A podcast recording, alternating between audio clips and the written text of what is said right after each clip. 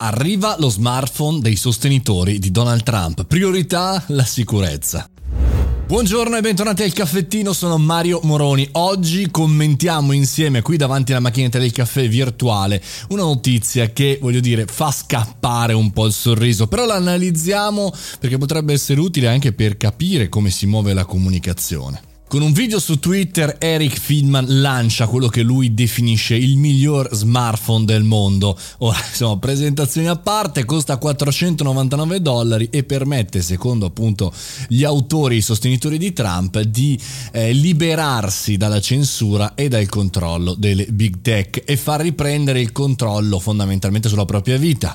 Quello che si definisce auto, si definisce il primo miliardario in bitcoin al mondo, eh, lo presenta, presenta presenta questo smartphone che diciamo al primo eh, sguardo sembra proprio essere il classico smartphone eh, diciamo così ribrandizzato white label direbbero quelli bravi e marchiato.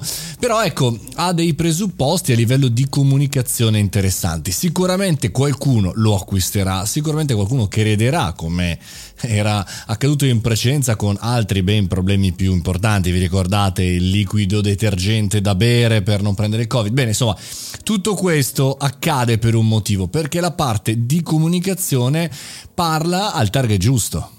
Un po' come è avvenuto nel recente passato e l'abbiamo documentato, ne abbiamo parlato qui eh, con il social dei sostenitori di Donald Trump, tutto questo accade in maniera quasi diciamo naturale dai sostenitori, non c'è mai un lancio pubblico di Trump, non c'è mai una comunicazione ufficiale, c'è in qualche maniera l'apparenza è quella, no? il popolo di Donald Trump che si auto-organizza e si muove.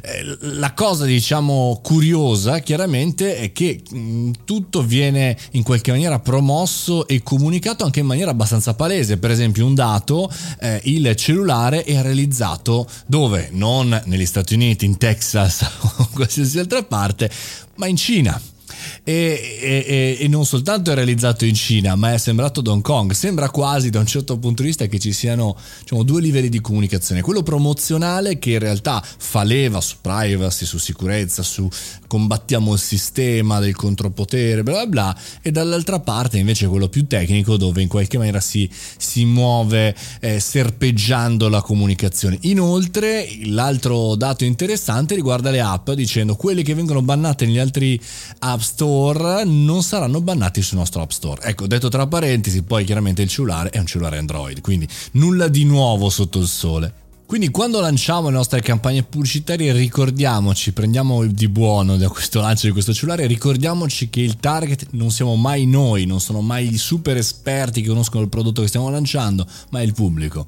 Quindi in questo caso è un'ottima operazione, non so come andrà, lo monitorerò, però è un ottimo caso di studio per farci tornare sulla terra noi diciamo fra virgolette esperti del settore. E dal cellulare di Donald Trump, dai sostenitori di Donald Trump è tutto. Noi ci sentiamo come sempre tutti i giorni dalle 7.30 in avanti. Il podcast è disponibile, condividetelo se vi è piaciuto oppure scrivetemi anche sul sito mariomoroni.it e non vedo l'ora di ascoltarvi e rispondervi.